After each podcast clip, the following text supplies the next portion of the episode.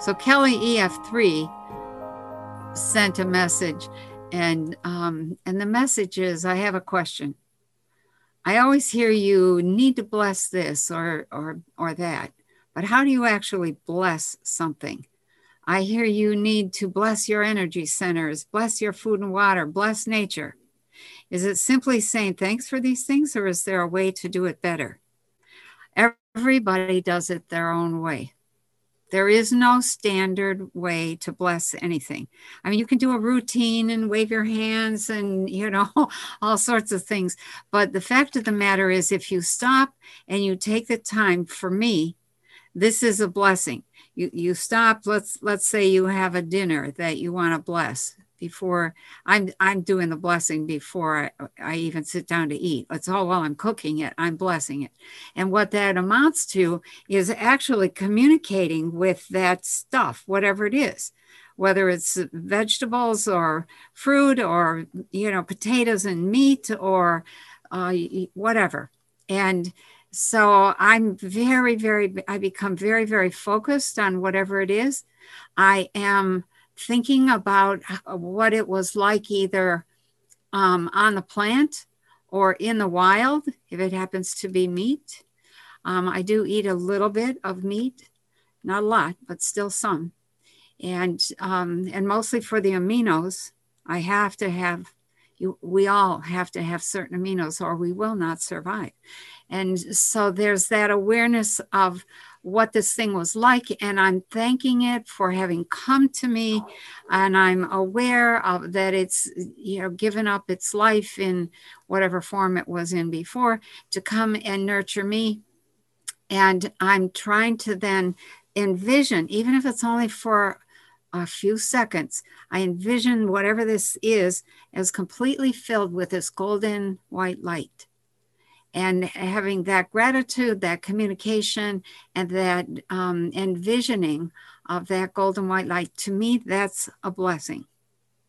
Okay. And whatever it is, if, if you can do that while you're preparing food and you're asking, I also will often ask food to, um, to become aware of me as I'm working with it and to be shifting or changing its frequencies to suit my particular um, energy system, my particular body, and arrangement of frequencies.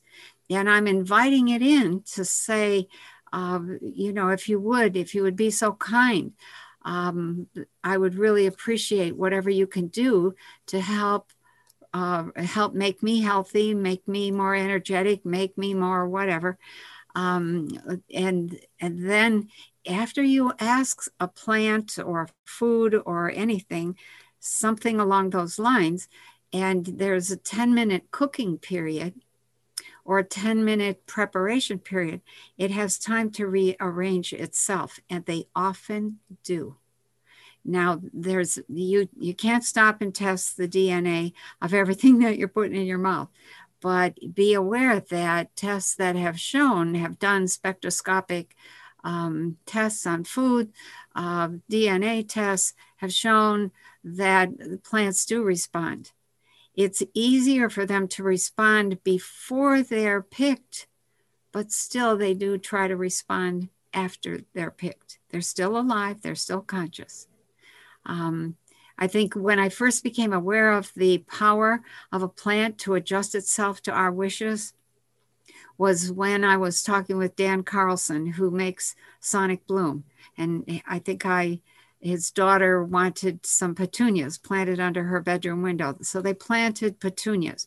I don't know what color they were. I can't remember the exact colors, but whatever he planted, let's say he planted purple petunias she saw the package and said, Oh, Dad, I didn't want purple petunias.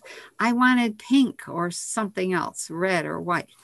And so he said to her, sort of offhandedly, Well, you didn't say that. You go, don't tell me, go talk to them.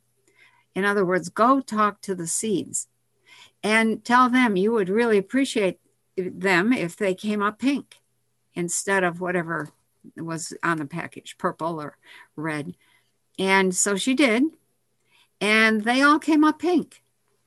And so if one or two had come up pink, you could say, well, maybe there was pink seed in with those purple seeds, or a red seed in with those purple seeds. But um, when they all came up pink, it was this aha, this realization that plants are very anxious to work with us, very anxious to please, and, and they're willing to change their chemistry. The next time I ran into that was when working with plant spirit medicine and learning that if I couldn't find the plant I needed, I could ask whatever plant I had available to change its chemistry to accomplish X, Y, or Z whatever it was I needed. And I had to be clear about what that, what I, what change I wanted, but it would change. It would do the job. And so I think we need to understand that um, everything is alive, everything is communicating, and we just have to ask. And that constitutes being blessed by them. Okay, I hope that makes sense.